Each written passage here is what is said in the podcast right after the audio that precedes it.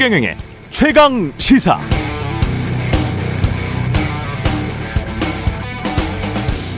네, 윤석열 대통령 가족의 도이치모터스 주가 조작 사건 의혹 관련 사실들을 정리하면 이렇습니다. 김건희 여사가 주가 조작 세력에게 돈 계좌를 맡겼다.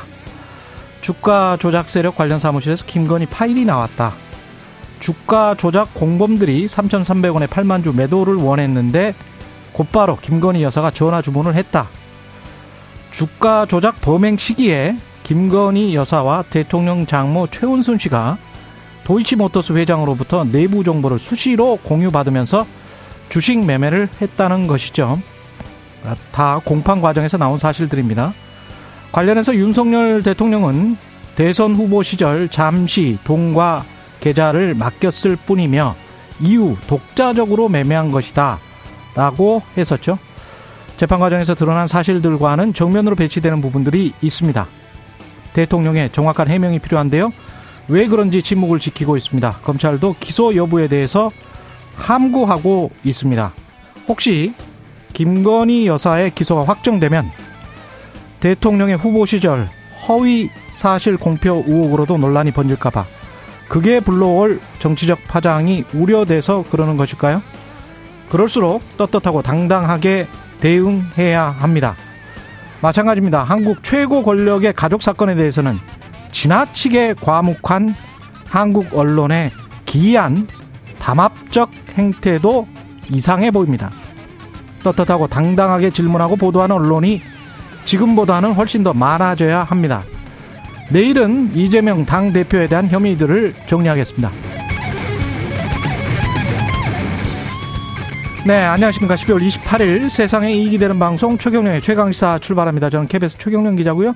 최경련의 최강시사 유튜브에 검색하시면 실시간 방송 보실 수 있습니다. 문자 참여는 짧은 문자 50원, 긴 문자 100원이 들은 샵9730 또는 유튜브 무료 콩어플 많은 이용 부탁드리고요. 오늘 최강시사 특별 사면이 있었죠. 장영수 고려대학교 법학전문대학원 교수와 함께 법적으로 한번 따져보겠습니다. 더불어민주당 이원욱 의원도 출연합니다.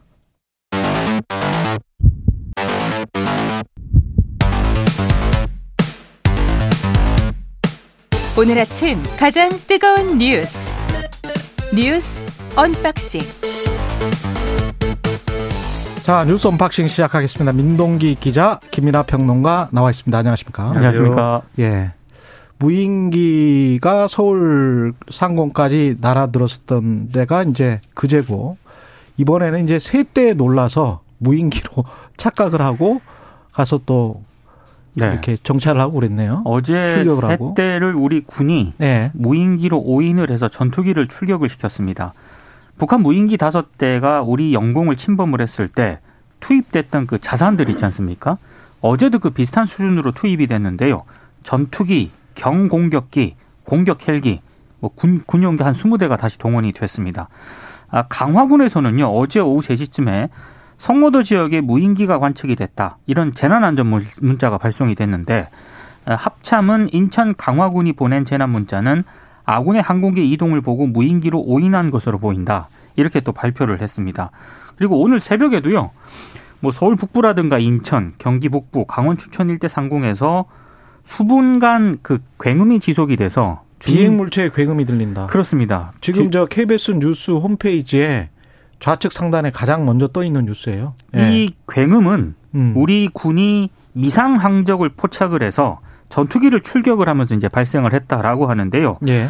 이 항적이 북한과는 무관한 것으로 확인을 해서 상황을 종료했다고 합니다. 그런데 일단 주민들은 굉장히 좀 무슨 전쟁이 난 줄 알았다. 이런 반응들이 지금 나오고 있고요. 인천 경기 북부 그렇습니다. 예. 어제 강신철 합참 작전본부장이 입장문을 발표를 했는데 아, 어찌됐든 북한 무인기 다섯 대가 우리 영공을 침범을 했고 우리 군이 이를 탐지 추적, 추적을 했지만 격추시키지 못했다는 점에 대해서는 송구, 송구스럽게 생각한다. 이렇게 사과를 했습니다. 그러니까 이렇게 군이 사과까지 한 마당에 또 무인기가 넘어와서 뭐 추적도 못하고 격추도 못 시키면 군의 위신이 상당히 이제 손상이 되지 않겠습니까? 그런 점에서 보면은 그래서 지금 새때도 놀라고 이제 밤에 간밤에 있었던 일도 지금 군의 군이 제대로 설명을 잘 안 해주지 그렇죠. 않습니까? 조직의 특성상 뭔지는 지금 뭐 모른다라는 거예요. 뭔지는 모르겠는데 일단 말씀하신 대로 북한의 무인기는 아닌 것 같다. 뭐 이런 태도인 거죠 지금. 예. 그래서 뭐 계속 이렇게 하는데 이렇게 전투기가 막 출격을 하고 이렇게 해가지고 그 북한의 무인기를 격추시키거나 뭘 방어할 수 있는 것인지 그런 것에 대해서는 좀 의문입니다. 왜냐하면은 어쨌든 어 넘어왔을 때도 이제 포착을 했을 때도 결국 격추에는 실패를 한 거잖아요. 그렇죠. 그리고 격추 실패한 이유에 대해서 어 이런 비유를 하더라고요. 김종대 전 의원 등이 파리 잡으려고 망치 가져와서 휘두르면 그게 되느냐 이렇게 얘기할 정도로 그게 맞는 대응이냐라는 것에 대한 의문이 있기 때문에 이런 것들에 대한 이제 어, 업그레이드를 하고 이제 대비 태세를 잘 만드는 것이 훨씬 더 중요한 그런 상황 같습니다. 그래서 지금으로서는 무인기를 포착해서 우리가 그거를 격추시킬 만한 무슨 뭐뭐 쫙, 쫙 펼쳐서 무슨 레이더 망처럼 나오는 어떤 무기 같은 게 있, 다는 거잖아요. 그렇죠. 예. 그런 산발탄 같은 거죠, 일종의. 뭐 그런 예. 것 같습니다. 예. 그런 그물 같은 그런 무기들이 없다는 것이고 그게 개발을 하고 정찰을 제대로 해서 그걸 탐지를 하고 그걸 추기, 격추를 시킬 수 있는 게 뭐 최소 2, 3년은 걸릴 것이다. 뭐 이런 이런 이야기를 하더라고요. 근데 한 가지 분명한 예. 거는 우리 지상 대공포가 분명히 있지 않습니까? 근데 그걸 또 쏘면 그게 또 뭐 격추가 되면 다행인데 그게 또 우리가 워낙 도심 지역이기 때문에 그렇죠. 그게 또 민가에 피해가 줄 그래서 군도 좀 고민스럽긴 고민스러웠을 것 같아요. 일절 그 대응을 못했기 때문에 예, 예. 북한 무인기의 이런 어떤 그 침범 해밍에 대해서 음. 지금 현재 지상 대공포는 사실상 무력하다는 거 아니겠습니까? 그러면 그 그렇죠. 사실상 안 되는 거죠. 음, 그러니까 이제 업그레이드가 필요한 그런 우리가 피해를 피해를 입으니까 네. 예. 지금도 이제 탐지는 그래도 과거에 비해서는 어느 정도 그래도 대응 수단이 있다는 거예요. 탐지와 관련돼서 그러니까 탐지를 한 거겠죠. 예. 그렇죠? 그러니까 지금 말씀하신 대로 격추를 시키거나 아니면 뭐 이 전파를 교란시켜서 떨어뜨리거나 이런 데는 한계가 있다는 거니까 음. 업그레이드를 해야 되겠습니다. 윤석열 대통령이 문재인 정부 탓이다. 이렇게 이야기를 했나요? 그러니까 2017년도부터 드론에 예. 대한 대응 노력과 훈련, 전력 구축이 제대로 되지 않고 훈련이 전무했다 라고 얘기를 하면서 문재인 정부를 좀 강도 높게 비판을 했습니다.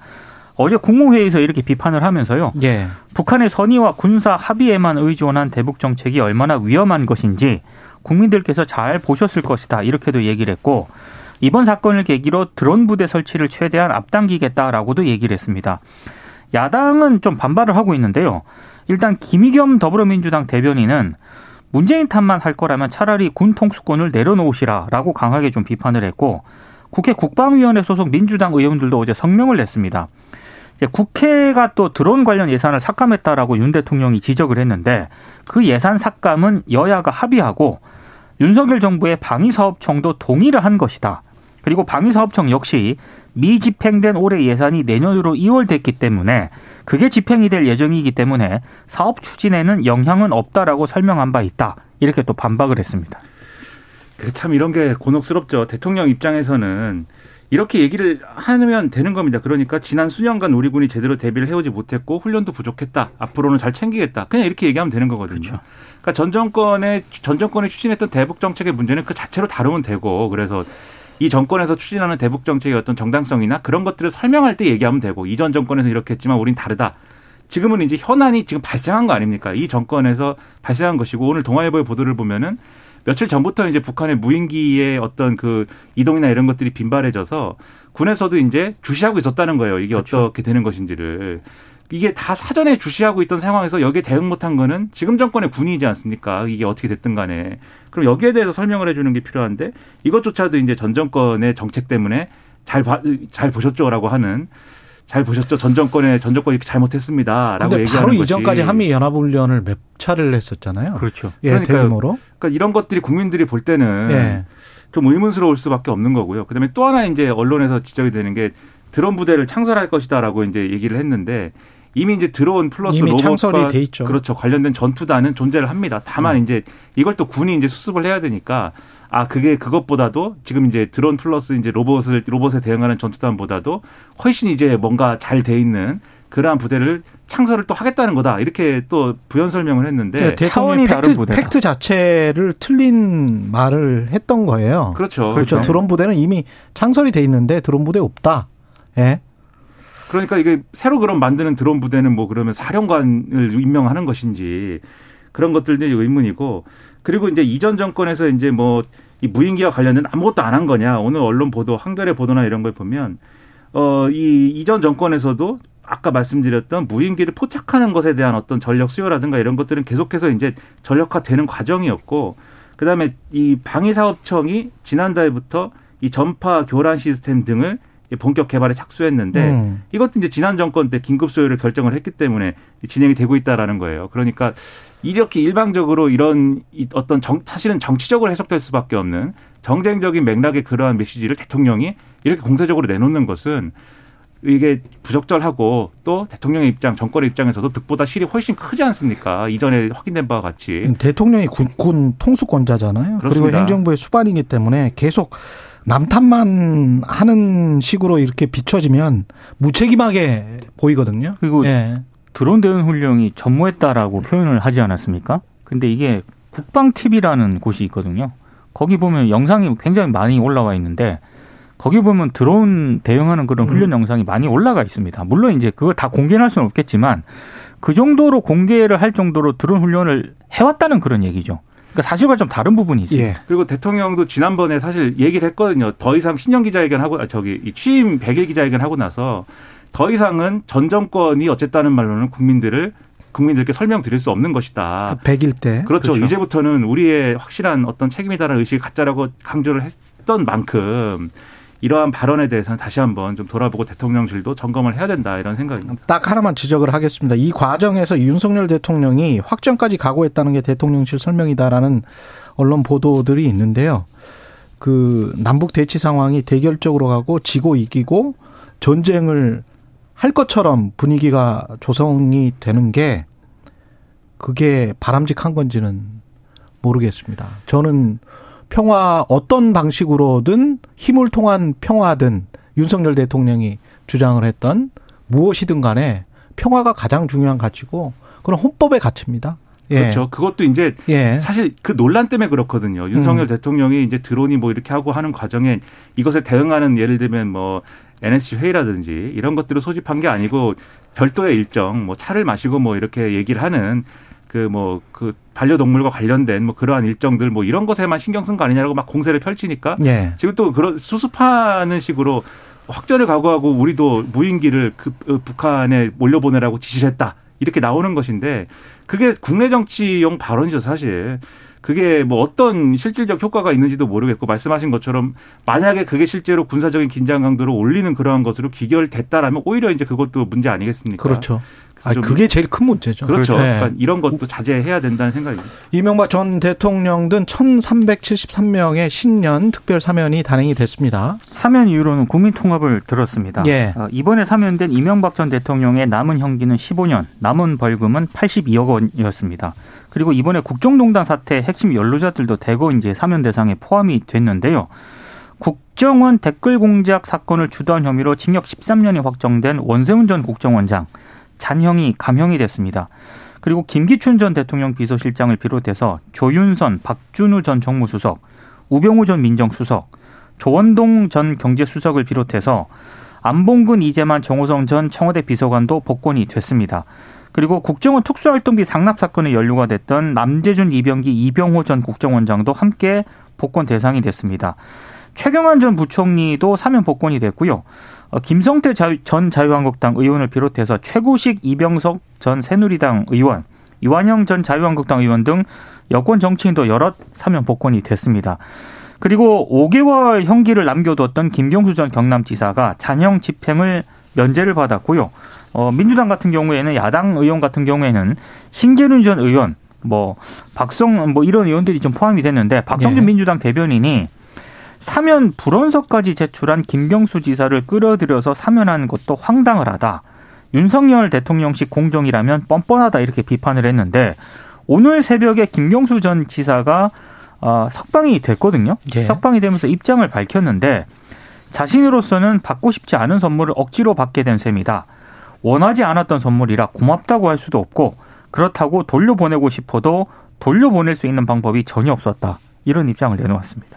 뭐 김경수 전 지사 문제 밀어놓더라도 이명박 전 대통령하고 김태효 국가안보실 1차장이 지금 현직으로 국가안보실 1차장에 있는데 이게 지금 셀프 사면 논란이 있고 이것도 문제인 것 같고요. 그렇죠. 검사들도 많이 사면이 된 검사 검사 출신들이 있고요. 맞습니다. 예. 그렇습니다. 지금 말씀하신 김태호 차장의 경우에는 그 과거에 이제 청와대에서 일할 때이이 어, 비밀인 자료를 무단으로 반출한 것과 관련돼서 재판을 받았고 그게 최근에 선고유예가 이제 나온 거죠. 예. 그래서 이게 어쨌든 판결이 끝났으니까 이제 사면할 수 있는 조건이 갖춰진 갖춰진 상황인데 음. 이전에 그런 혐의를 통해서 재판을 받고 있다는 것도 문제가 됐었습니다.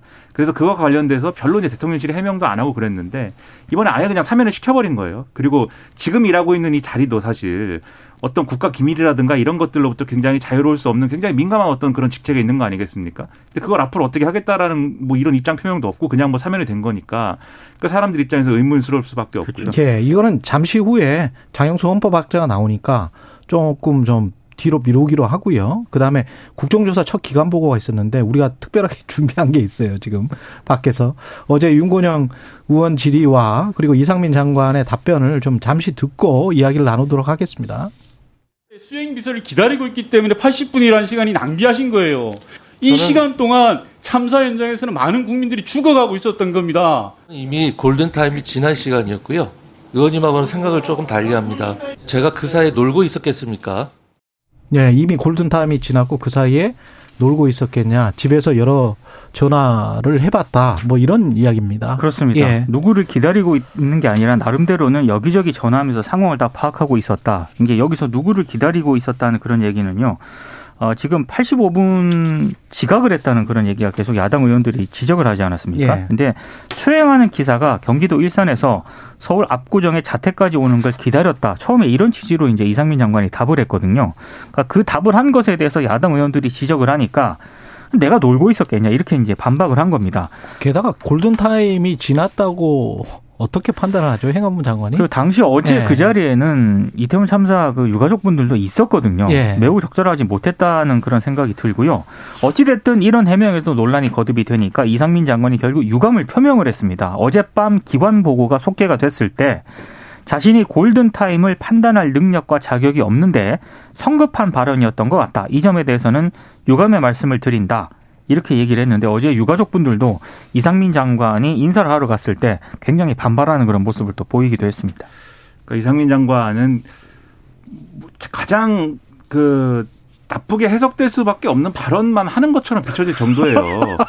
아니 이 문제와 관련돼서는 예. 이렇게 얘기를 하면 됩니다. 왜 현장에 안 갔느냐, 왜 늦 었느냐, 뭐 이런 대응이 늦었냐에 대해서는 그 당시 상황이 조건과 그랬지만 굉장히 이제 그것에 대해서는 미안하고 그러니까 유감이고 죄송하고 다만 그 시간에 저는 이러저러한 대응을 했습니다. 그러한 이제 뭐 이동하지 않았더라도 음. 그러한 대응에 있어서는 뭐 이 제가 뭐 임무를 반격을 한 것은 아닙니다. 이렇게 설명하면 되는 문제지 않습니까? 네. 그런데 그것에 대해서 내가 가봐야 뭐 어, 골든타임 이미 지났는데 무슨 소용이냐라는 듯이 비춰질 수 있는 그러한 발언 그리고 그것에 대해서 야당 의원들이 질의하는 거에 대해서 뭔가 반론하고 이렇게 들이받는 듯한 뭐 그러한 이제 모양새 그런 것들이 뭐 평상시 어떤 정쟁적인 어떤 그러한 질의응답의 과정이면 모를까 이 참사 유가족들이 보고 있는 그 지켜보고 있는 그 상황에 이제 그런 식으로의 답변 태도를 보인다는 것은 상처를 또 주는 일이죠 실제로 상처를 받아 받은 거고 유족들은 그러니까 장관이라는 자리는 그런 판단까지도 해야 되는 것인데 좀 여러모로 의문입니다 왜 이렇게 할 수밖에 없는가. 예. 임기가 얼마 안 남은 것을 직감했었을 수도 있겠다 그런 생각을 합니다. 뉴스 언박싱 민동기 기자 김민아 평론가였습니다. 고맙습니다. 고맙습니다. KBS 1라디오 최경의 최강 시사 듣고 계신 지금 시각 7시 39분입니다. 오늘 하루 이슈의 중심. 당신의 아침을 책임지는 직격 인터뷰. 여러분은 지금 KBS 1라디오 최경영의 최강 시사와 함께하고 계십니다. 네, 정부가 2023년 새해를 맞아서 1373명에 대해서 특별 사면 감형 복권 실시했다. 아까 말씀드렸죠. 특별 대상자 중 주목을 끌었던 이명박 전 대통령은 사면과 복권, 김경수 전 경남지사는 복권 없는 사면. 예, 이게 특별 사면이 어떤 절차로 이루어지고 목적이 뭔지, 그 목적이 달성된 것인지 고려대학교 법학전문대학원 장용수 교수 전화로 연결돼 있습니다. 안녕하세요, 교수님. 예, 안녕하십니까? 예, 사면이라는 게 법적으로는 어떻게 정의를 하나요? 사면이라고 하는 거 이제 우리가 크게 사면 이 자체를 갖다 다시 일반 사면과 특별 사면으로 나누고 예. 그 외에 이제 감형과 복권을 얘기를 하거든요. 예. 그런데 이제 일반 사면이라고 하는 것은 특정 범죄 해당자 전체를 사면하는 것이기 때문에 예. 이 경우는 국회의 동의를 필요로 합니다. 아, 그렇군요. 예. 예. 그리고 이제 특별 사면은 대통령이 개개인을 사면하는 건데 이때는 국회의 동의를 필요로 하지 않고 음. 이 경우는 이제 형의 집행을 면제를 하는 겁니다. 예. 그리고 이제 감형은 형량을 줄여주는 거고 복권은 그렇죠. 여러 가지 자격 정지 같은 것을 해제해서 공직 취임이라든지 여러 가지 직위에 임용될 수 있도록 하는 겁니다. 예. 그러면 사면과 복권이 함께 이루어지는 경우도 있고 뭐 사면만 해주는 경우도 있는데 그 판단 기준이나 이런 거는 어떻게 될까요? 일단 법적인 규정은 없습니다. 음. 그렇기 때문에 이제 사면권자인 대통령의 판단에 따른다. 예. 볼수 있는데 이게 나름의 관행 같은 것은 있습니다. 아. 이게 뭐냐면은 예. 실제로 이 사면과 관련해서 가장 많이 문제됐던 것 중에 하나가 이 이른바 선거범죄 같은 경우들이거든요. 예. 이 선거범죄 같은 경우 지금 이제 말씀하신 것처럼 김경수 전 경남지사 같은 경우는 예. 이제 복권 없는 사면 이렇게 이제 결정이 된 것이 지금 뭐이 선거법이나 이런 것을 보더라도 이 선거 범죄나 뭐 기타 이 선거에 영향을 미친 사람들에 대해 가지고서는 별도의 자격 정지를 갖다가 일반적인 형벌 위에 부과하는 경우가 많습니다. 아, 선출직이기 때문에 선출직이었기 때문에 그리고 선거 범죄에 대해서 이제 그렇게 하는 거고요. 예. 그리고 이제 그게 이제 문제가 되는 게 뭐냐면은 예. 실제로 이 사면의 오남용을 얘기를 할때 예. 말하자면은 방금 이제 범죄를 저질렀는데 사면해가지고 또 바로 다음 선거에 나오도록 하는 거 음. 이건 좀 문제가 있지 않느냐 음. 이런 부분들 때문에 지금까지 이제 관행적으로 이 선거와 관련된 그런 선거 범죄에 대해서는 사면은 하되 적어도 한 타임 정도는 복권을 늦추는 아, 한 타임 정도. 예. 예. 그러니까 바로 사면받고 선거에 나오지는 마라. 예. 이런 취지가 되는 거죠. 형기와 관련해서도 가령 뭐 5개월 남은 사람과 김경수 전 지사 같은 경우에 이명박 전 대통령 같은 경우는 한 15년 정도 남았었는데 형기가 이렇게 짧게 남고 길게 남고 이거 사면의 공정성 늘 논란이 될 거는 같습니다만 어떻게 보십니까?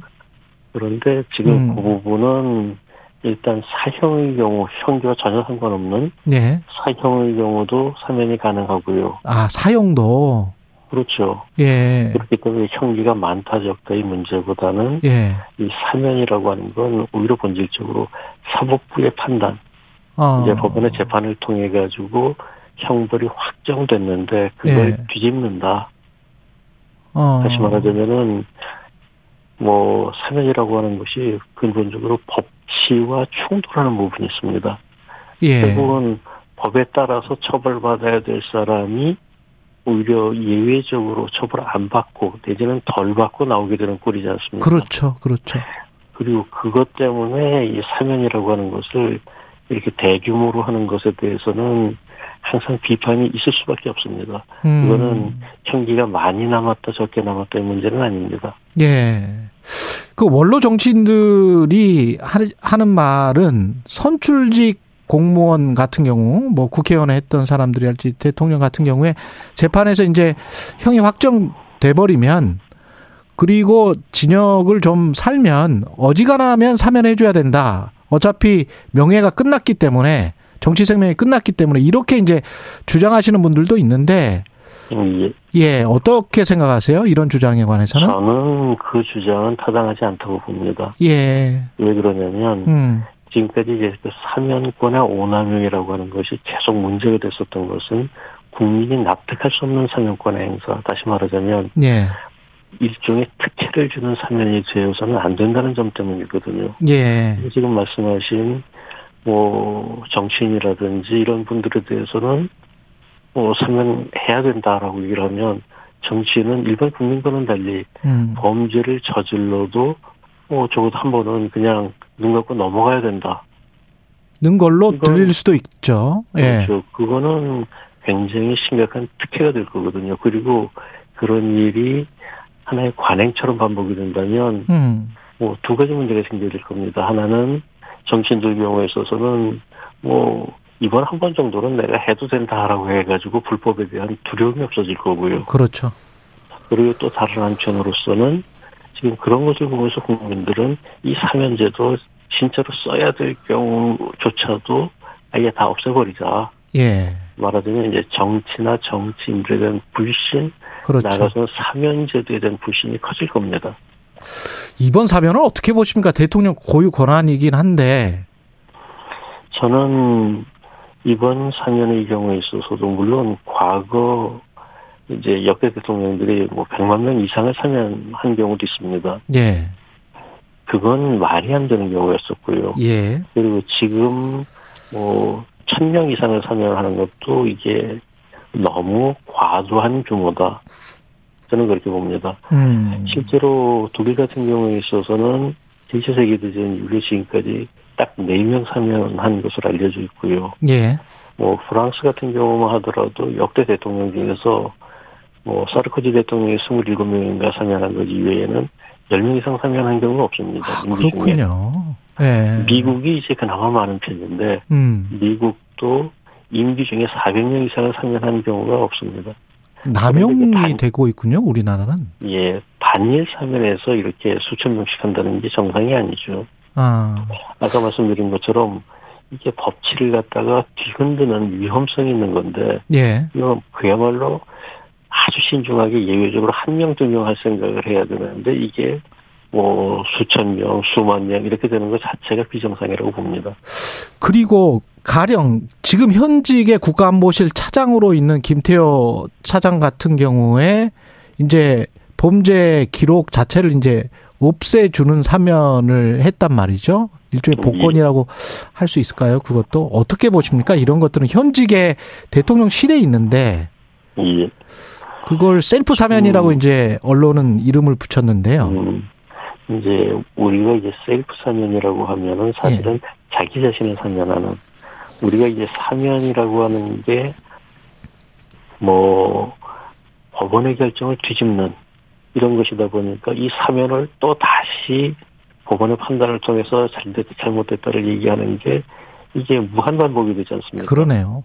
예. 예, 그렇기 때문에 이 사면에 대해서는 법적으로 다투지는 못하는 게 원칙입니다. 음. 그런데 이제 우리가 여기에 대해서 두 가지 예외를 본 세계적으로 인정하고 있는 게 말씀하신 셀프 사면과 그 다음에 이제 단핵 결정에 대한 사면입니다. 아. 이두 가지는 안 된다.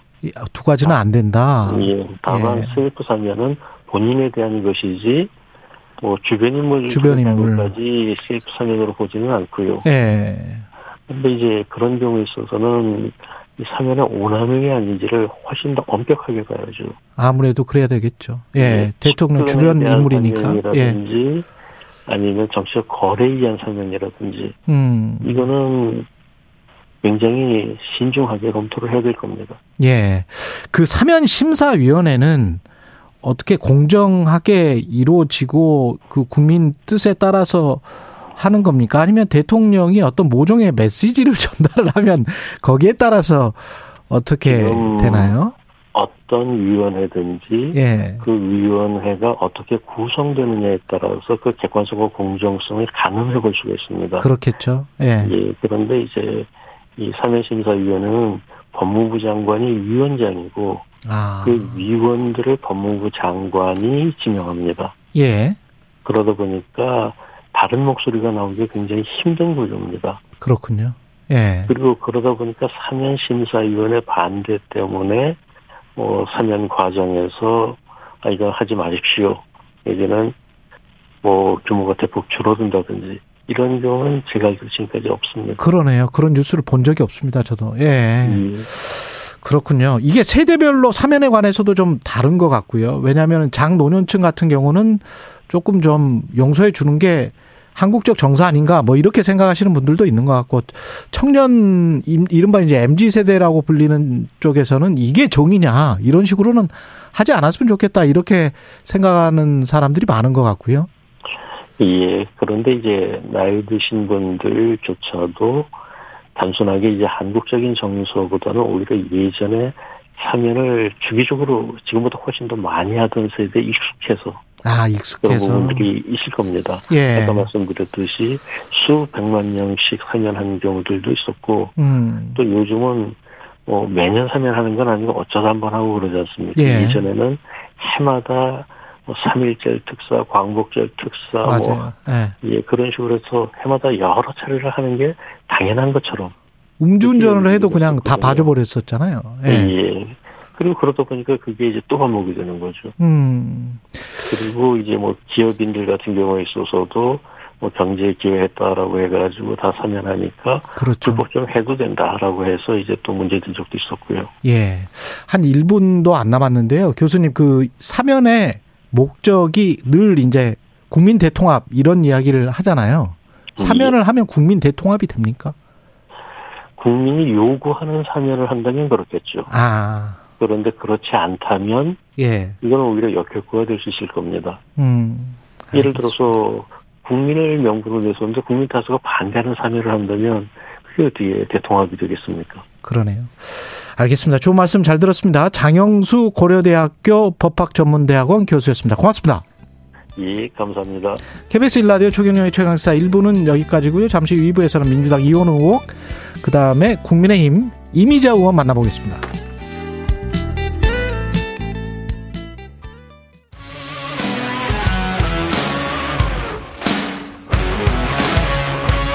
오늘 하루 이슈의 중심 최경영의 최강 시사.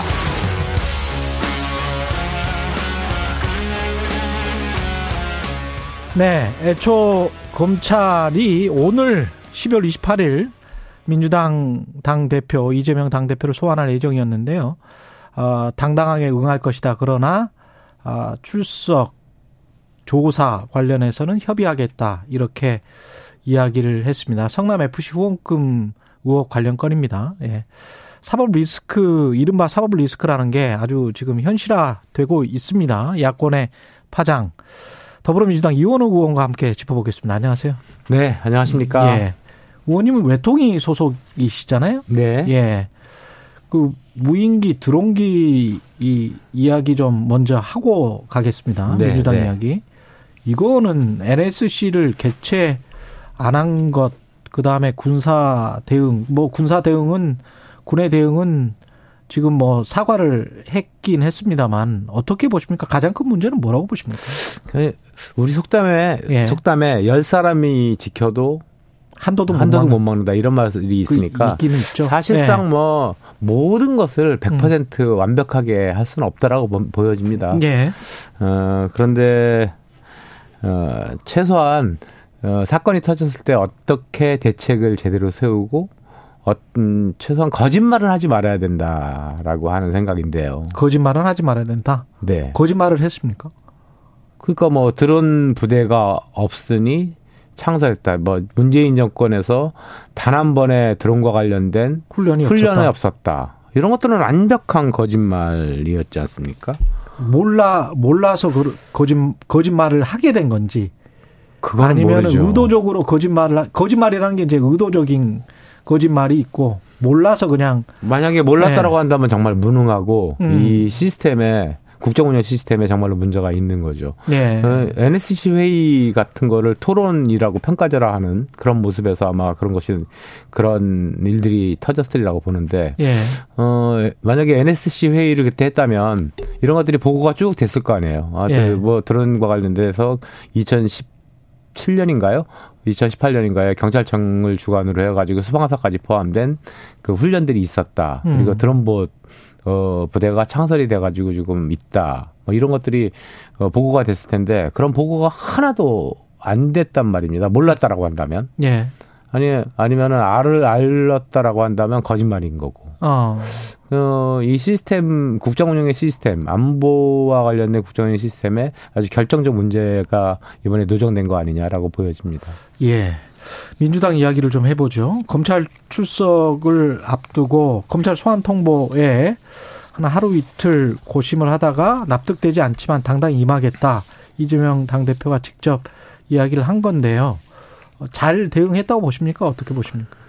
네, 검찰이나 네. 뭐 이재명 대표나 어 서로 그 절차에 좀 문제가 있었다라고 보이지만 음. 만시지탄이라고 하지 않습니까? 늦었지만 네.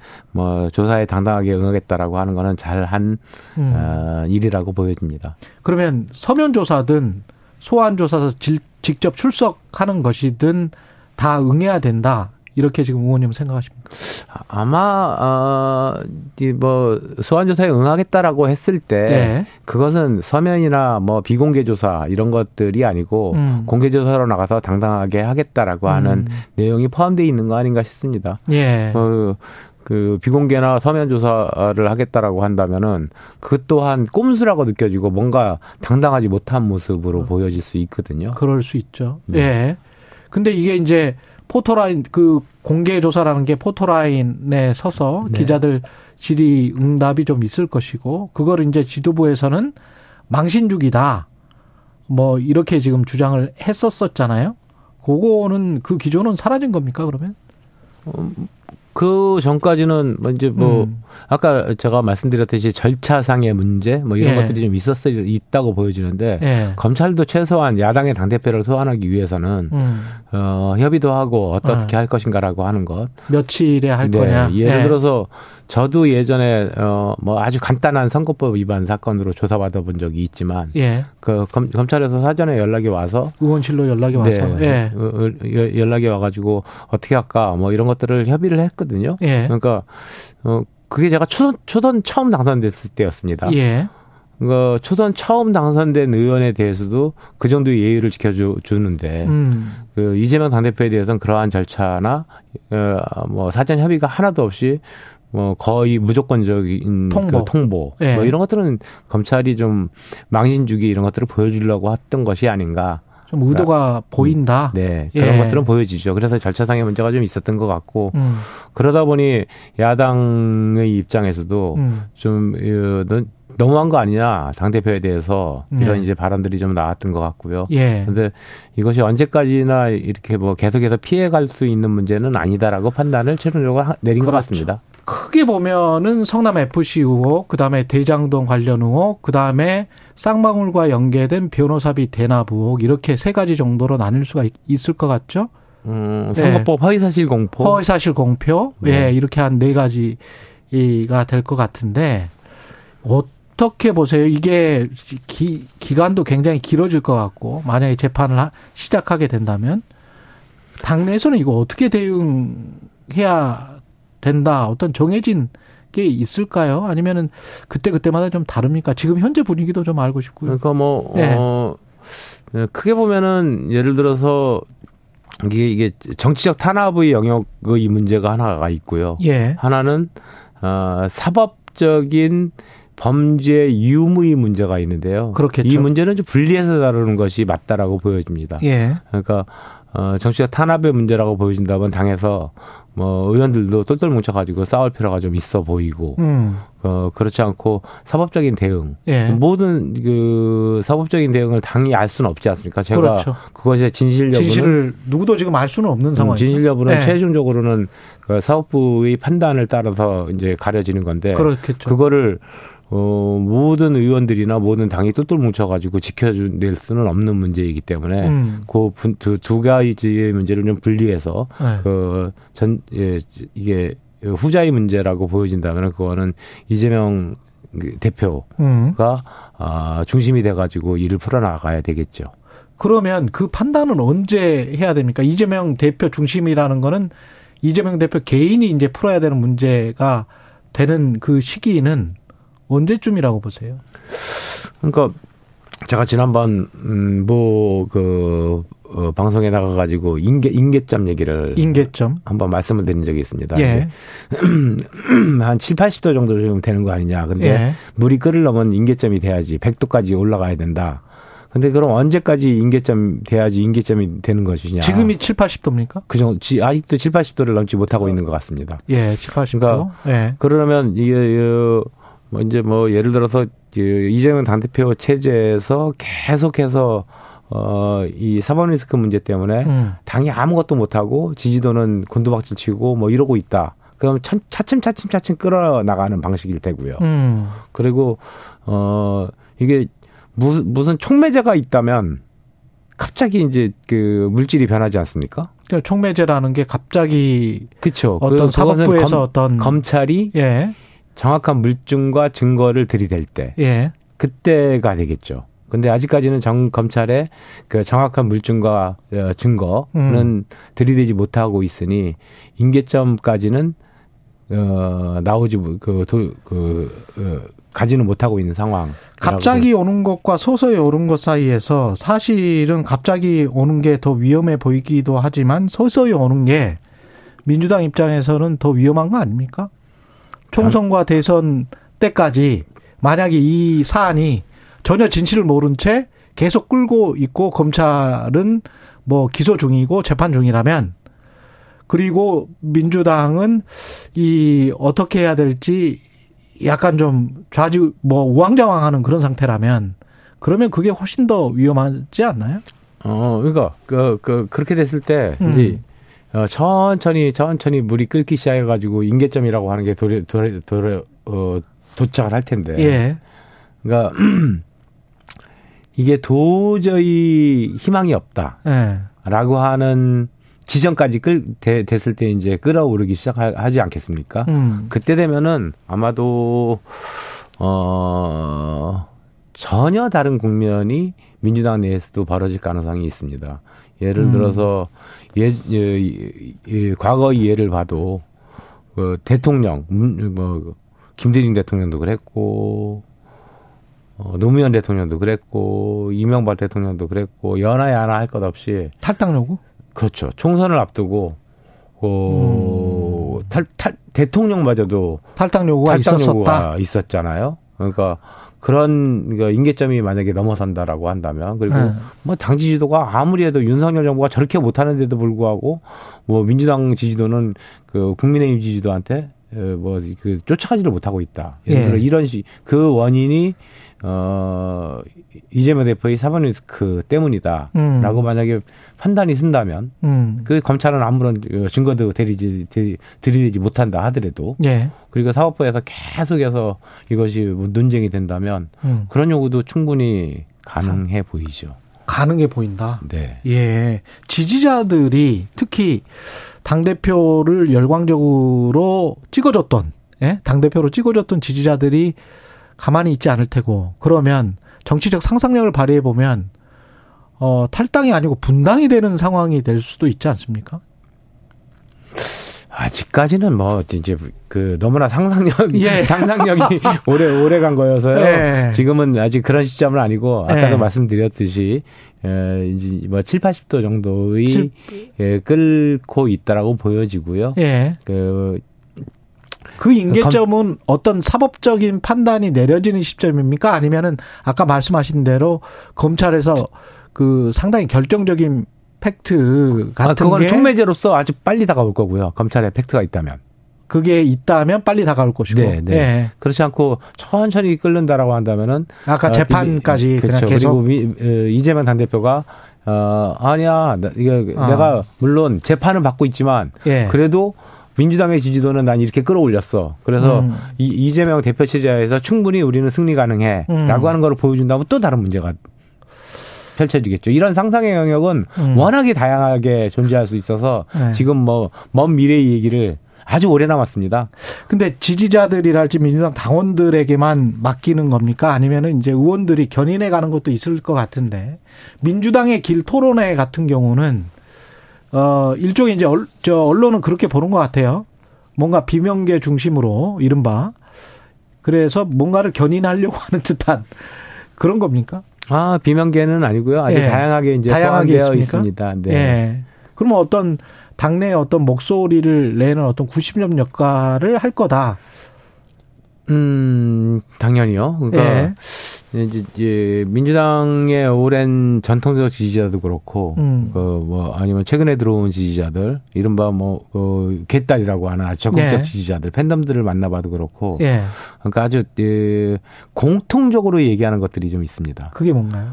민주당에 가야 할 방향이 뭔지 모르겠다. 어. 도대체 어떤 정당인지 모르겠다. 음. 그래서 시, 심지어 어, 민주당을 아주 오랫동안 지지해왔던 예. 이런 당원들이 지난번에 어, 민주당을 찍기가 굉장히 힘들었다. 지금 민주당의 정체성도 조차도 모르겠다. 뭐 이런 얘기들이 있는데 음. 실제 예, 그거를 찾아가는 길 민주당이 여태까지 대한민국에서 해왔던 일들을 그 얘기하고 그런 미래에는 어떤 희망을 가지고 어떤 정체성을 가지고 민주당은 가야 되는 것인가라고 음. 하는 거를 보여주는 것들을 우리 민주당 스스로가 잘 못하고 있는 거라고 저희들은 판단을 좀 했습니다. 그래서 그렇군요. 네. 어, 그런 거 관련된 음, 의제들 예를 들어서 뭐 어, 정치개혁과 관련된 의제, 사회개혁과 관련된 의제, 경제개혁과 관련된 의제 이런 것들을 좀 어, 중심적으로 논의하면서 민주당의 미래의 방향을 좀 모색해 보려고 하는 모임입니다. 음. 그러면 아주 현실적으로 봤을 때는 다 뭐 국민의힘도 그렇고 민주당도 그렇고 내후년 총선을 지금 다 생각을 하고 있잖아요. 그때 이재명 당대표 체제로 어 크게 승리할 것이다. 둘 다 크게 승리하기를 지금 원하니까 승리할 수 있다고 보세요? 어, 민주당은 선거는요 음. 가장 크게 자, 흐름을 작용하는 게그 정권에 대한 평가 선거입니다. 음. 제일 큰 게 그것이고요. 총선은 네 중간 평가다. 중간 평가자 성격이 가장 크기 때문에 예. 지금과 같은 상태에서는 어, 윤석열 대통령의 지지도가 예. 50%를 넘어 넘어선다라고 하는 거는 거의 불가능에 가깝다라고 느껴지고요. 예. 그러면 어, 선거 지형, 전반적인 선거 지형은 민주당한테 유리할 것이다. 음. 다만, 어, 야당의 이제 저쪽 그 국민의힘에서는 야당의 오만과 독선 그리고 이재명 대표의 사법 리스크 음. 뭐 이런 거그 방탄 정당 이미지 이런 것들을 그 각인시키려고 노력을 하지 않겠습니까? 예. 그 지점이 어느 정도 폭발력을 가질 것인가라고 하는 것은 그그 그, 그 당시 예, 좀, 음, 어떤 지도부하에서 어떻게 대책을 세울 것인가라고 음. 하는 거에 따라서 달라지겠죠. 그 당시의 미래의 지도부에 지금 임원에 사면된 김경수 전 지사도 있습니까? 그거는 복권이 안 됐지 않습니까? 복권은 안 됐지만 당 대표는 될 수 있는 거 아니에요? 아닙니다. 당 활동을 못 합니다. 아, 당 활동 예. 자체를 못 예, 정당 활동 자체를 못 합니다. 아, 그렇게 되는 거군요. 네. 네. 그러면은 불가능한 상황이군요. 예. 네. 알겠습니다. 예, 충분히 이야기는 나눈 것 같고요. 예, 자주 나와 주십시오. 네. 지금까지 민주당 이원욱 의원이었습니다. 고맙습니다. 네, 고생하셨습니다. 네. 최경영의 최강 시사는 여러분과 함께합니다. 짧은 문자 50원, 긴 문자 100원이 드는 샵 9730. 어플 콩과 유튜브는 무료로 참여하실 수 있습니다.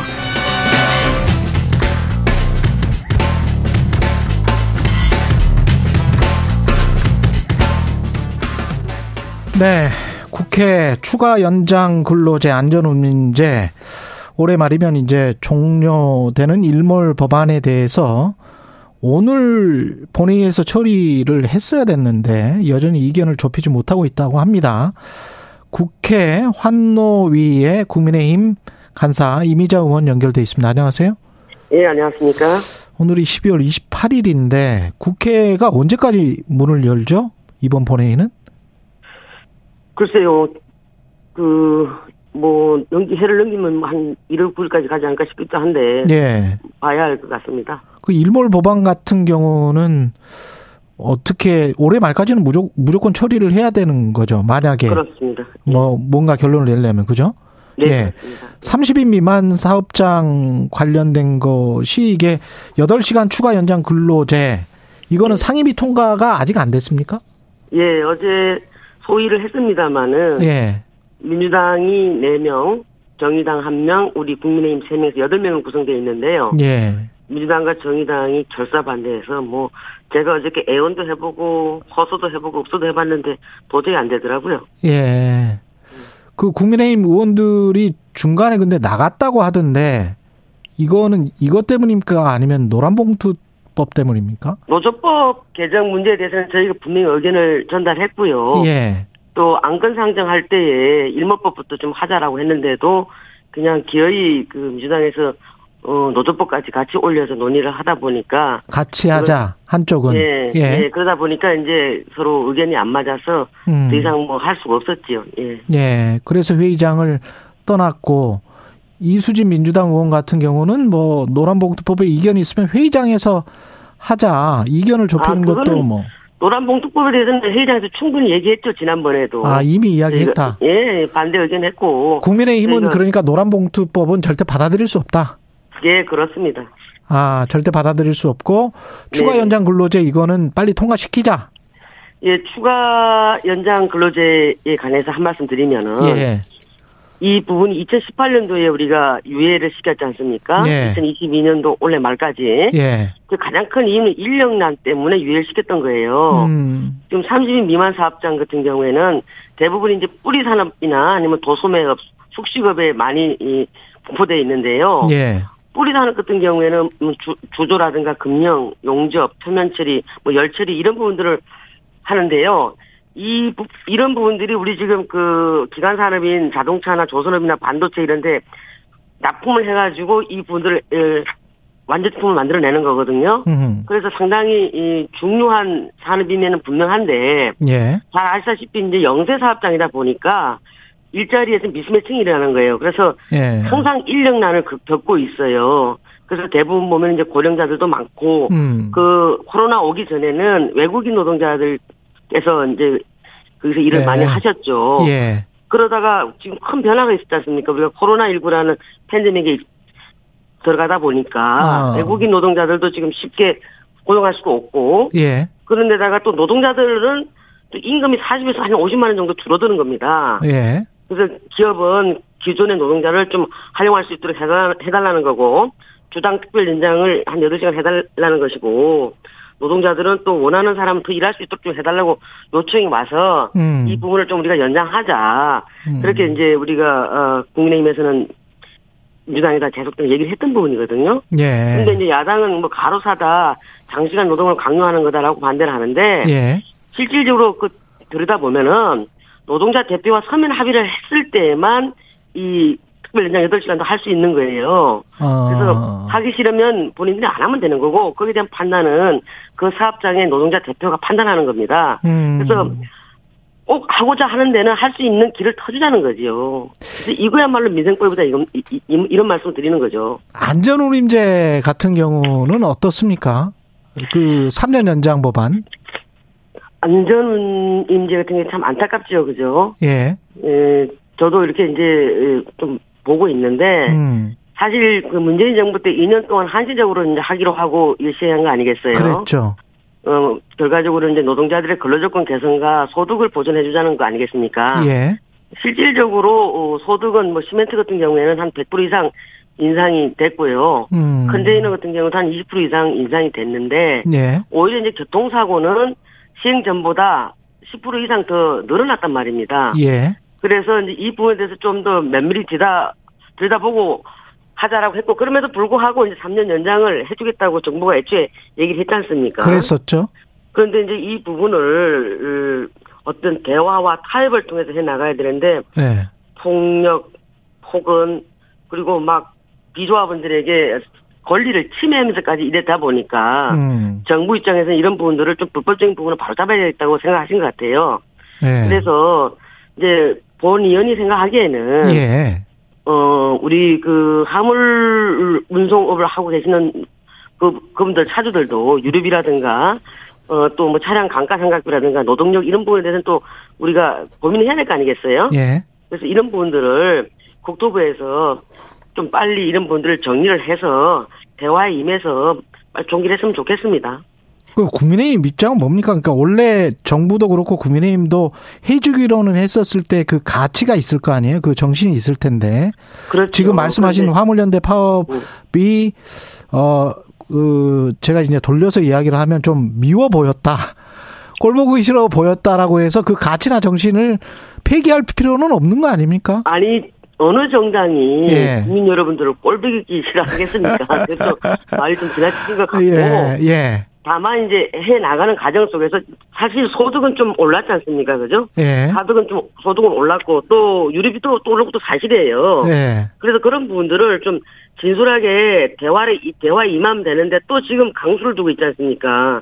어. 지금 그 어 저기 파업 끝나고 나서 바로 또 단식 들어가시고 이러니까 네. 이렇게 우리가 대화와 타협을 통해서 일을 차근차근 해결해야지 계속 극단적인 선택을 해가지고 했을 때는 정부가 대화하기 힘들지 않겠습니까? 이게 또 그 노조 입장에서는 아마도 정부가 너무 강경하게 해서 자기들이 몰린다. 그래서 뭐 쥐도 너무 몰리면은 뭐 고양이를 문다. 뭐 이렇게 지금 아마 말을 할 겁니다. 아마. 아마 이 부분에 대해서 예. 민주당 책임도 클 것 같아요. 민주당이 민주당 책임이 크다. 음 해준다고 해놓고 예. 아 그럼 해줄 것 같으면 문재인 대통령 때 해줬으면 될 거 아니에요. 됐을 거 아니에요. 근데 지금 아니 지금 이렇게 됐으니 윤석열 정부 들어서 예. 예. 이 부분에 대해서 해주려고 했지 않습니까? 3년 연장을 해주려고 했는데 해주려고 했으면 그래 해주면 되는 거 아니에요. 그래서 지금 그런 부분들을 예. 면밀히 지금 들여다보고 있어요 국토부에서 그러니까 예. 단식 풀고 예. 대화에 임하시는 게 저는 낫다고 봐요. 그리고 그럼 단식 풀면은 어, 해주실 거예요? 단식 풀고 이제 대화에 들어가야 되겠죠. 정말로 그 우리가 교통사고라든가 교통안전에 기여하는 게 있고 그다음에 현재 지금 받고 계시는 그 예. 운송 요금이 지나치게 적은지 아니면 적당한 건지 음. 일반 또 우리 그 최저임금 올라가듯이 그 요율 같은 것도 올렸을 거 아니에요. 예. 그러면 그런 부분들을 좀 면밀히 따보고 자 그러면 여기 대해서 운송 요금에 대해서는 이렇게 이렇게 좀 하자라고 얘기를 좀 대화를 하면 될 거 아닙니까? 예. 그리고 또 거기에 대해서 또 운송 그 화물 운송 연대에 그 하시는 분들도 거기에 대해서 투명하게 얘기한 얘기한 적은 없잖아요, 그죠? 여기 대해서 우리가 뭐 유류비가 어떻고 네. 차량 감가상각비가 어떻고 노동력이 얼마 우리가 이렇게 저기 투입돼서 하는데 여기 대해서 최소한 이렇게 돼야 되는데 지금 임금이 이래서 우리 이제 이렇게 합니다라는 게 없잖아요. 아니 그죠? 그쪽에서 이야기하는 것과 정부 쪽에서 이야기하는 게 다 숫자가 달라요. 그렇죠. 예. 다 다르죠. 예, 그게 그러니까, 문제인 것 같아요. 예. 그러니까 그런 부분도 예. 대화 테이블에 나왔을 때에 그런 음. 얘기를 하게 되면 누구 얘기가 맞는지 나올 거 아니에요, 그죠? 예. 그래서 저는 우리 사회가 점점 갈수록 대화와 타협은 점점 실종되고 음. 법보다 주먹이가 가깝다고 먼저 그냥 단체적으로 단체 행동부터 하는 이런 부분들은 좀 바로 잡아야 된다고 생각을 합니다. 자부장 국회에서는 합의를 하셔가지고 통과를 시키시겠죠? 그 노력을 하시겠죠?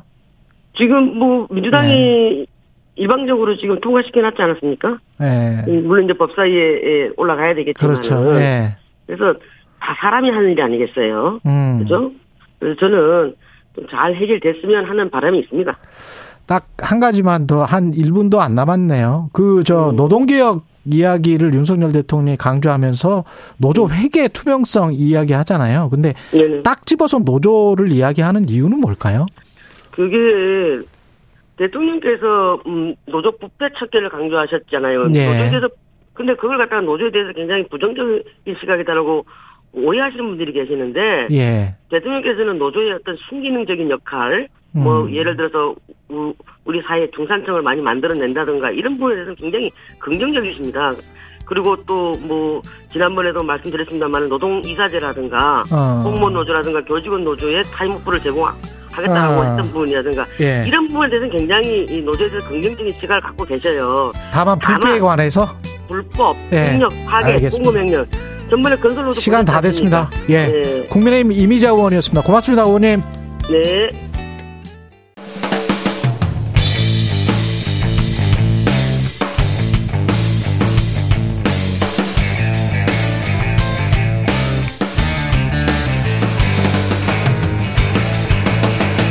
최경영의 최강 시사.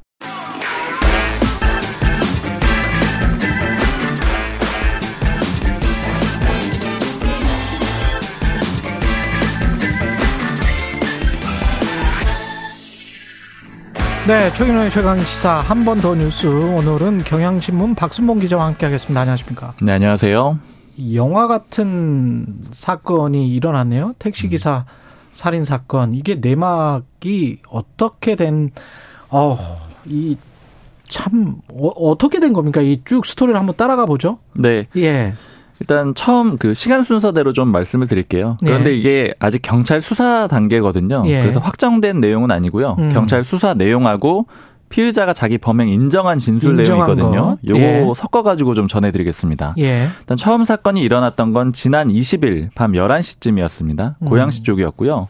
30대 남성 A 씨 결과적으로는 이제 범행을 저지른 사람인데 피의자입니다. 네, 이 예. A 씨가 운전하던 차하고 60대 남성 택시 기사가 운전하던 차가 접촉 사고가 나게 됩니다. 접촉 사고가 났어요. 이거 영상을 보면은 쌍방과실처럼도 보여요. 음. 그런데 이 A 씨가 음주를 한 상태였다라고 하거든요. 예. 그래서 A 씨가 경찰을 안 부르면은 음. 합의금하고 수리비를 충분히 주겠다. 이렇게 얘기를 하게 됩니다. 그런데 예.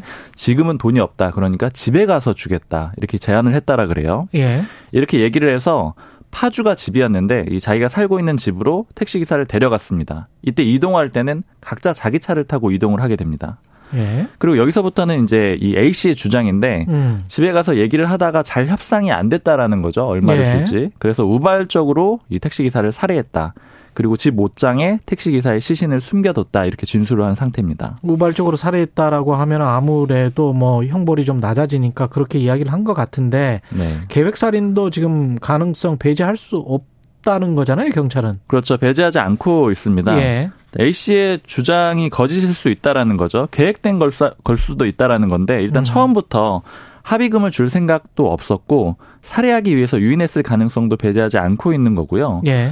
그리고 음주 때문이라고 얘기를 하긴 했는데 결과적으로는 지금 이제 다른 범행도 곧 전해드리겠지만 있었거든요. 그렇죠. 그런 범행을 좀 은폐하기 위해서 이런 행동을 한 게 아니냐 이렇게 추정해 볼 수 있는 그런 상황도 있고요. 만약에 경찰의 음주운전으로 잡혀가면 또 다른 살인 사건이 발각될까봐 그 전에 그렇죠. 했던 맞습니다. 일단 예. 경찰에는 가지 않으려고 최대한 노력을 했을 가능성이 있다라는 거죠. 음. 그리고 범행 뒤에 A 씨가 증거를 삭제하기도 했거든요. 예. 그 택시 있잖아요. 그걸 자기 음. 집에서 800m 떨어진 공터로 몰고 가서요. 블랙박스 메모리 카드를 삭제하고 빼내기도 합니다. 음. 그리고 이후에 택시기사 신용카드로 수천만 원 대출도 받고 물건도 샀거든요. 이렇게 빼돌린 금액이 5천만 원이고요. 야. 특히 이 중에서 카드로 명품 가방을 사가지고 여자친구한테 선물해주기도 했습니다. 그런데 이게 어떻게 잡히게 된 것이고 그리고 이 사람의 집에 또 시신이 있었다? 그 시신이죠. 그 택시 기사의 시신이 택시 기사의 있었던 시신. 건데. 예. 결과적으로 네. 예, 어떻게 잡히게 된 겁니까? 일단은 잡히게 된 거는 결과적으로는 네. 이 선물을 받았던 여자친구 있잖아요. 네. 집에 같이 살았는데 음. 그 여자친구가 집에 시신이 있더라 이렇게 신고를 있더라. 하면서 범인이 잡히게 된 거고요. 예. 그 앞 과정이 좀 있어요. 그날이 예. 이제 크리스마스 날인데요. 이 택시 기사의 가족들이 경찰에 실종 신고를 했거든요. 음. 왜냐하면 집에 5일째 안 들어온 거잖아요. 집에 음. 돌아오지도 음. 않고 전화를 해도 안 받더라는 겁니다. 그리고 카카오톡 메시지로 연락을 하면 그것만 답변이 왔는데 뭐 바빠 배터리 없어 이렇게 답변이 왔는데 어. 이게 평소에 이 택시 기사의 말투가 아니었다라는 거예요. 그래서 수상했기 때문에 결과적으로는 가족들이 그 25일 새벽에 3시 35분에 경찰에 신고를 했고요. 실종 신고를, 신고를 하게 됩니다. 예. 그리고 그로부터 8시간 뒤에 이 A 씨 이 피의자의 여자친구가 또 경찰에 신고를 하게 되거든요. 이게 11시 22분쯤이었는데 옷장에서 시신을 찾은 다음에 놀라서 경찰에 신고를 하게 된 겁니다.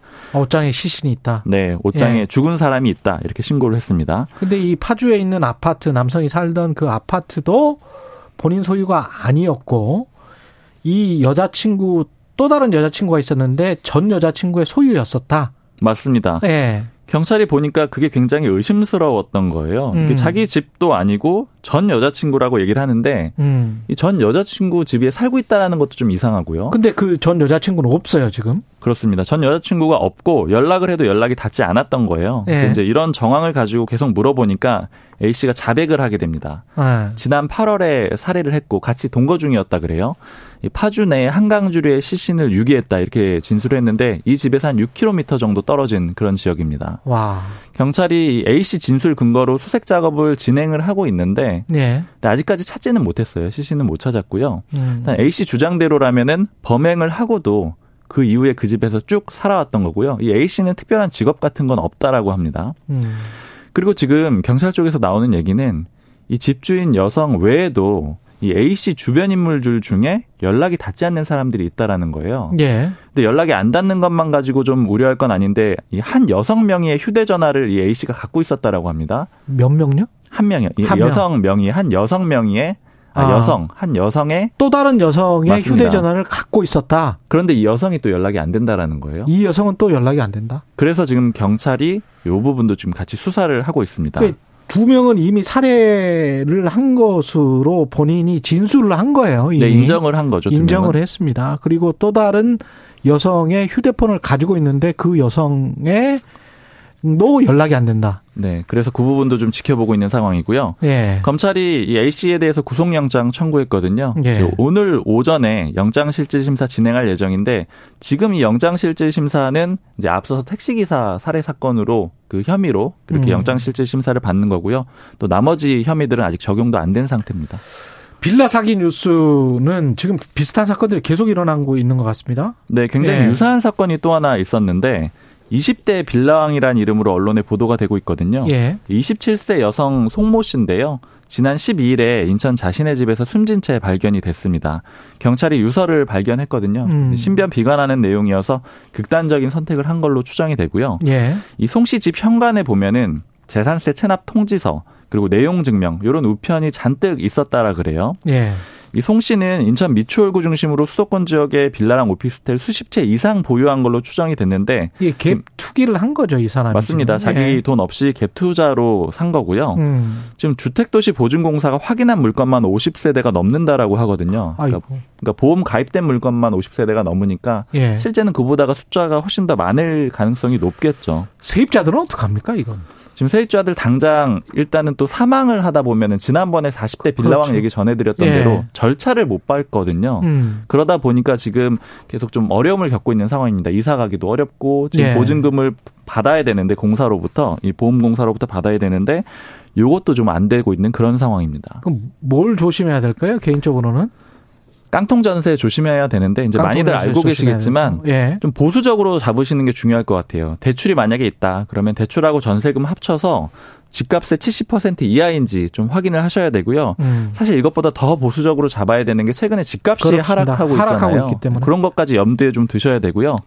그리고 전세 보증보험 꼭 가입을 하셔야 되는데 예. 그 시기도 좀 빨리 하셔야 될 것 같아요. 왜냐하면 음. 앞서서 전해드렸던 지난주에 전해드렸던 이 전세 사기 같은 경우에는 일단 전세를 주고 나서 그 다음에 집주인이 바뀌는 경우가 있거든요. 예. 근데 집주인이 바뀌는 거를 세입자한테 통보하는 그런 의무는 없어요. 그러니까 그렇죠, 이 세입자들이 그렇죠. 모르게 되는 거죠. 예. 소유주가 그 사, 바뀌는 것. 그 사이에 예. 이 돈을 돌려줄 수 있는 능력이 없는 이 집주인으로 바뀌게 되면 피해를 볼 가능성이 높거든요. 그렇죠. 그러니까 전세를 이 하시게 되면은 좀 곧바로 좀 빠르게 보증보험을 가입하시는 게 중요하고요. 제도적으로도 좀 정비해야 될 게 없습니까? 네, 이거 보면서 계속 계속 좀 생각이 드는 거는 음. 이제 세입자가 집주인의 채무 상태를 모르는 상태로 사는 게 말이 되느냐. 그러니까 집주인이 바뀌었을 때 세금 채, 납 여부도 모르고. 그렇죠. 이런 예. 것들은 반드시 좀 통보가 갈 수 있도록 그렇게 제도적인 정비가 필요할 것 같고요. 예.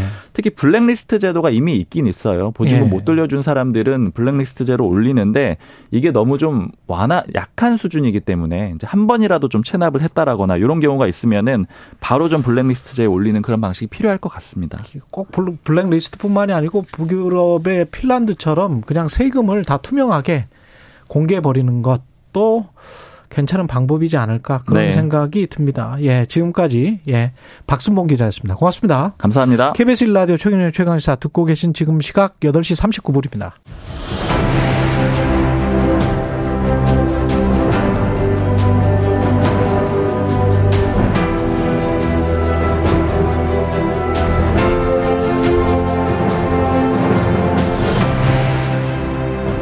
네, 연말을 맞아서 총영령의 최강시사 올 한 해 주요 이슈를 언론, 경제, 사회, 정치 분야로 나눠서 정리해보는 시간 마련하고 있습니다. 세 번째 시간입니다. 사회편. 오랜만에 뵙습니다. 김옥이 연세대학교 교수 나오셨습니다. 안녕하세요. 네, 안녕하세요. 네, 네. 오랜만에 나오셨습니다. 어떻게 지내셨어요? 뭐 강의하고 연구하고 하고. 뭐 지냈는데요. 네. 시간이 되면 이 최강 시사도 꼭 아침마다 네. 들었습니다. 네. 감사합니다. 갑자기 또 움찔해지네요. 또 교수님이 들었다고 하니까 잘 방송을 하고 있는 건지. 아니, 잘하시더라고요. 예. 네, 네. 사회 관련해서 이제 쭉 살펴볼 텐데, 올해 사회 사회라는 그 카테고리 그 분야의 이슈들은 어떤 것들이 있었을까요? 아무래도 이, 이태원 참사가 제일 먼저 그렇겠죠. 떠오르고요. 네. 그다음에 이제 코로나 3년, 음. 예 그리고 이제 경제 위기성 몰리는 그 사회적 약자들의 삶, 그렇죠. 그리고 이제 정치 양극화에 대응하는 어떤 양극화된 시민 사회. 그렇죠. 예, 그다음에 이제 세계 최저 출산율 이런 어. 것들이 떠오르고요. 그러니까 보통 이제 우리 정치와 경제를 제외한 나머지 영역을 다 사회라고 하잖아요. 그렇죠. 그래서 문화와 체육까지를 포함한다면 네. K 문화의 약진도 좀 두드러졌고, 음. 예, 뭐 지난해 이어서입니다. 월드컵도 있었고, 예, 그 다음에 이제 월드컵 16강. 네. 예, 그뭐 뭐 기억할 만한 어떤 네. 사회적 그런 사건들인 것 같습니다. 하나 하나씩 짚어보겠습니다. 이태원 참사는 어 정말 충격이었는데요. 참사 아픔이 여전히 크고 이게 반복되는 것 같아서 몇 년마다 어떻게 예. 보십니까? 그 저희 제가 이제 그 진행했던 그 사야 카페에서도 다룬 적이 있는데요. 예. 그러니까 위험 사회의 현실을 생생히 다시 한번 음. 느낄 수 있었습니다. 그 대도시 한 가운데서 사실 일어나서는 안 될 그런 그렇죠. 그, 그, 사회적 참사가 일어난 것이잖아요. 음. 거기에서 뭐 저뿐만 아니라 정말 많은 분들이 큰 충격을 받았을 거라고 생각합니다. 예. 국정조사 특별위원회가 겨우 여야 합의로 지금 진행되고는 있는데 정치권이 어떤 역할을 해야 될까요? 일단 저는 이제 참사의 원인을 우리가 좀 생각해 봐야 되는데. 원인. 예. 그러니까 그 원인 규명 이야기들을 계속 해 왔었잖아요. 그렇죠. 세 가지가 중요한 것 같습니다. 어, 그러니까 당일 경찰의 부실 대처에 대한 조사가 중요하고요. 예. 어, 이, 그리고 다른 하나는 이제 왜 사전 대비가 이루어지지 않았는가에 대한 조사도 중요한 것으로 그렇죠. 보입니다. 그러니까 사회적 거리두기 해제 이후 이태원 등에서 열린 예, 할로윈 축제에 인파가 많이 몰릴 것은 충분히 예상할 수 있는 사안이었거든요. 오늘 예. KBS 뉴스에서도 서울 경찰청장에게 이미 뭐 수십 일 전에 보고를 했었다는 거 아니에요? 예. 예. 그리고 마지막으로는 사고 직후 그러니까 재난 안전 시스템이 제대로 작동했는지도 어, 살펴봐야 할 것 같습니다. 그래서 음. 어, 이 참사의 원인과 책임에 대해서 이제 언론이 자유롭게 보도할 수 있지만 그러니까 공적 기구가 엄밀히 조사해야 하는 것은 그렇죠. 민주국가에서 당연한 일인데요. 이 점에 있어서 이제 이태원 참사 국정조사 특별위원회 역할이 매우 엄중한 것으로 보입니다. 예. 근데 다만 좀, 어, 이 염려스러운 것은 그러니까 사실 출범은 11월에 했잖아요. 예. 그리고 이제 22일 그러니까 지난주에야 음. 이제 여야가 뭐 좀 차질 없이 협조하도록 합의를 했고 어제 27일 정부 기관 보고부터 부터 이제 활동이 본격화됐는데요. 이게 1월 7일까지 음. 이 기간이 정해져 있어요. 그래서 활동 시한이 종료되는데 주말과 휴일을 빼면 한 10일밖에 안 남은 것이죠. 네. 그 더더욱이 1월 초에는 세 차례에 걸친 청문회도 예정돼 있거든요. 여기에서 진상 규명, 책임 규명, 어, 재발 방지 대책 수립 이게 이제 이 국정조사 특별위원회에 부여된 과제들인데 네. 어뭐 처음 약속한 45일 중 지금 한 달은 허비해 버린 거거든요. 음. 그래서 저는 국정기간을 좀 연장할 필요가 아, 있다고 좀 생각하고 있습니다. 예. 네. 국정조사 진짜 잘해야 된다. 예, 꼼꼼하게 그런 말씀이신 것 같고. 근데 그 유족들을 괴롭히는 그 2차 가해 그 다음에 앞에서 그렇게 마이크로 막 떠드는 사람들 있지 않습니까? 그 참사의 주요 원인은 사전 대비 미비와 참사 부실 대처에 있잖아요. 음. 근데 그럼에도 불구하고 이제 이런 2차 가해는 유족들에게 또 한 번의 큰 고통을 안겨줘 그렇죠. 왔, 네. 던 거죠. 네. 그래서 저는 좀 성숙한 시민 문화가 필요한 것 같습니다. 음. 뭐 공감과 배려와 이제 책임의 시민 의식 및 실천이 요구되는데요. 사실 동시대인들의 아픔과 고통에 대해 공감하고 배려하는 좀 더 성숙한 시민적 태도와 문화가 아, 우리 사회에서 매우 중요한 것 같습니다. 사실 우리가 사람이죠, 사람. 예. 예. 우리 대한민국이 그 하나의 공동체잖아요. 음. 예, 그래서 함께 더불어 같이 살아가는 공동체로서의 어떤 그런 예. 그 대한민국의 원래 본 모습이 제대로 좀 발휘되었으면 좋겠습니다. 예, 예. 그래서 이 엄청난 비극 앞에서 공동체의 구성원들로서 서로에 대한 공감 배려 어떤 책임의 윤리 음. 이런 것들이 좀 발휘되기를 개인적으로 소망하고 있습니다. 코로나 19의 팬데믹은 이제 거의 끝나간다고 봐야 될까요? 아니면은 뭐 중국이 저렇게 또 크게 유행을 한다고 해서 좀 걱정이긴 합니다만 우리 마음속에서 의 공포는 상당히 많이 사라진 것 같기는 예. 합니다. 예, 확진자가 뭐 완전히 사라진 것은 아니지만 네. 통계를 보면 크게 줄어들었거든요. 그다음에 음. 이제 정상적 일상으로 이미 돌아가기 시작했고요. 머자나 이제 실내에서도 실내 마스크도. 마스크도. 벗게 될 것 같아요. 예. 예. 그래서 어 저는 뭐어이 물론 중국의 영향이 이 없지는 않겠지만 예. 예. 그러나 이제 내년에는 예, 우리 사회는 이제 좀 정상 사회로 돌아가지 않을까 싶은 생각이 드는데요. 팬데믹이 준 교훈은 분명히 있습니다. 두 사회는. 가지입니다. 예. 하나는 안전의 가치의 중요성을 재발견한 것 같아요. 음. 어, 바이러스 연구자죠. 네이션 울프의 말대로 예. 21세기에 들어와서 사스, 신종플루, 메르스, 그리고 코로나19까지 그렇죠. 바이러스 폭풍 시대입니다. 예. 그래서 바이러스와 이런 팬데믹의 사전적 대처가 매우 중요해졌다는 어, 점 하나 하고요. 또 다른 하나는 글로벌 위험이 갖는 엄중함을 다시 한번 깊게 깨닫게 했습니다. 뭐 글로벌 금융위기, 기후위기, 그리고 이제 반복되는 팬데믹. 이게 글로벌 위험이죠. 근데 이제 이런 팬데믹을 통해서 글로벌 거버넌스가 붕괴했어요. 지난 3년 동안. 그렇죠. 그런데 바이러스 혼자만은 유일하게 세계를 떠돌아다녔거든요. 그렇죠. 그래서 역시 이 문제를 해결하는 데 있어서 어이 그 글로벌 위협을 막을 수 있는 것은 바로 그 글로벌 거버넌스를 복원하는 것 외에는 또 사실 다른 방도가 없습니다. 글로벌 연대 아니면 또 안 된다. 예, 그렇죠. 예. 예. 왜냐하면 바이러스는 뭐 자유롭게 그렇죠. 예, 떠돌아다니니까요. 그래서 예. 이런 두 가지 어떤 그런 교훈을 안겨주는 것 같습니다. 우리가 특히 이제 또 팬데믹은 모든 사람에게 보편적으로 영향을 미쳤지만 또 사회적 약자들에게만 영향을 미치는 현상이 분명히 보였고 수원 세모녀 사건 같은 경우도 있었고 뭐 평택 파리바게뜨 제빵 공장 20대 여성 노동자 사망 사건도 있었거든요. 네. 이런 것들은 분명히 또 사회적 약자. 또좀 크게 보면 이런 것 같습니다. 예. 2008년 금융위기 이후 뭐 음. 뭐 비단 우리 사회에서뿐만은 아니지만 음. 어, 그러니까 우리 사회에서 불평등이 강화되고 구조화돼 왔습니다. 사회적 약자들의 삶이 더욱 그 어려워져 왔는데요. 예. 어, 이 수원 세모녀 사건과 이제 이 그, 어, 이 파리바게트 제빵 공장에서 음. 어, 그 20대 여성 노동자가 끼임사를 당했잖아요. 예. 예 이런 것은 예. 아무튼 불평등과 음. 이런 뭐이그 이, 이 사회적 격차 이런 네. 거를 해결하는 게 우리 사회에서 매우 중요한 과제로 부상했음을 잘 보여주는 것 같습니다. 저는 그래서 음. 이런 생각을 하게 되더라고요. 어, 이 국가 또는 정부의 존재 이유가 무엇인가에 대한 질문을 던지게 한 한 해였던 것 같습니다. 음. 하나는 생명 보호죠. 예. 또 다른 하나는 인간적 삶을 실현하는 데 있다고 생각합니다. 음. 예, 그래서 어, 이, 이 국가와 정부 그래서 그 자신의 존재 이유에 대해서 예. 다시 한번 좀 깊게 성찰해야 할 필요가 있다고 생각하고 있습니다.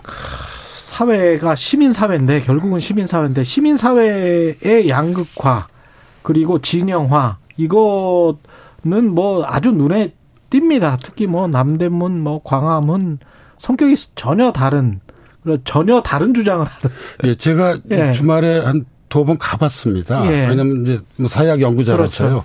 그렇죠. 동아 면세점에서 그 서울시청까지는 이제 보수의 집회가 열, 그 동아 면세점 앞에서 하죠. 매, 예. 거의 매 주말. 그 다음에 예. 그 이제 시청에서 남대문까지는 어떤 진보의 집회가 열렸는데요. 그렇죠. 예.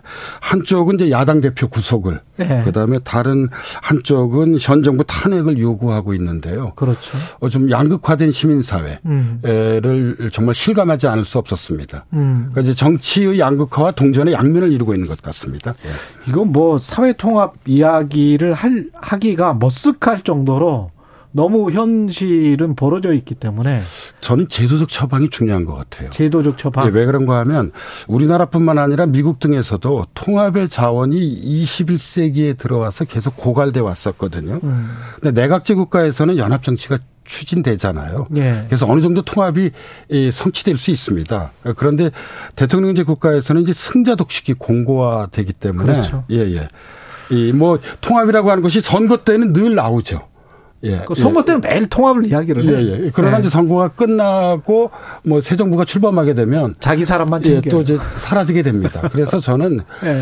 이게 어떤 선의에 기대하기보다는 음. 그러니까 제도적 개선이 필요하다고 생각하는 편입니다. 그 아까 거버넌스 글로벌 거버넌스도 이야기하셨지만 우리나라의 지배 체제 뭐뭐 뭐 지도 체제 뭐라고 해야 될까요? 정부 체제 그 이런 것들이 조금 내각제랄지 뭐 중대선거구제랄지 좀 논의가 좀 새해는 돼봤으면 좋을 것 같아요. 예, 권력구조 개편을 포함해서 권력구조 개편. 예, 헌법 예. 개정에 대한 좀 진지한 그런 뭐 논의는 물론이거니와 예.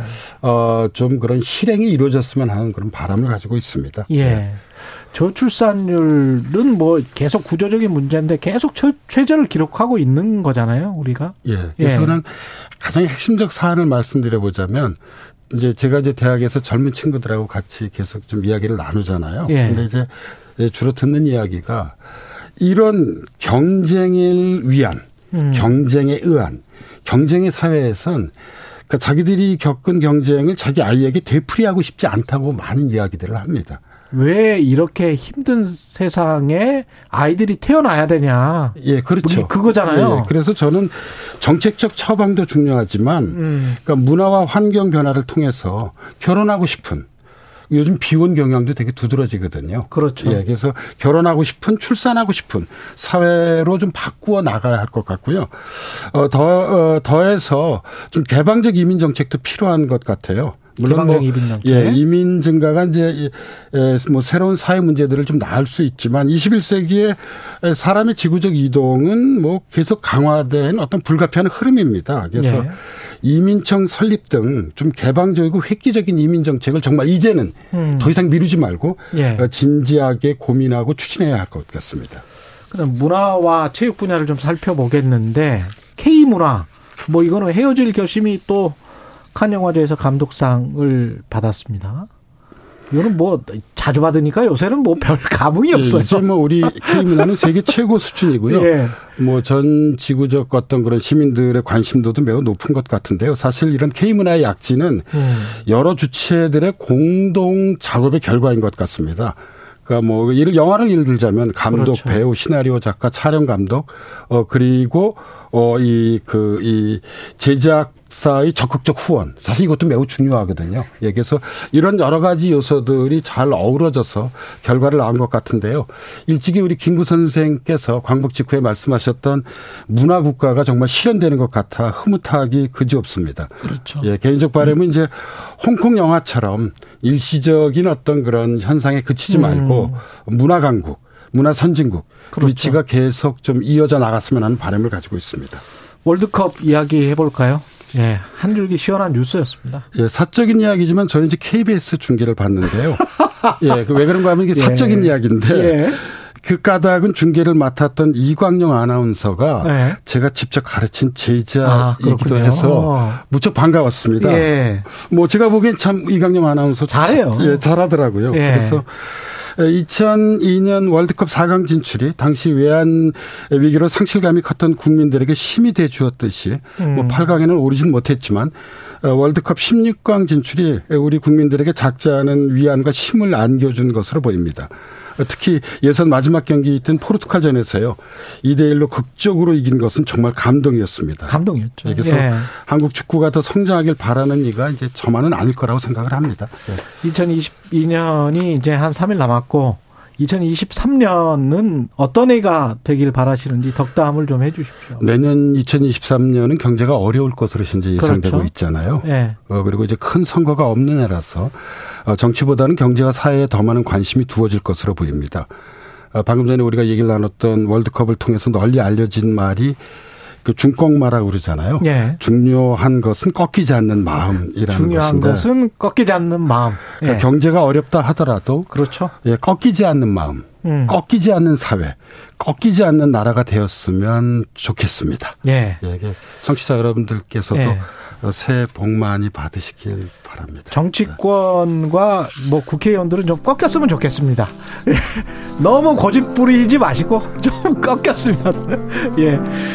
예, 2022 대한민국을 돌아보다 사회편 김호기 연세대학교 교수였습니다. 고맙습니다. 네, 감사합니다. 예, 존 레논의 이매진이 생각나서요. 예, 그거 잠깐 들으면서 오늘 최경련의 최강시사 마치겠습니다. 고맙습니다.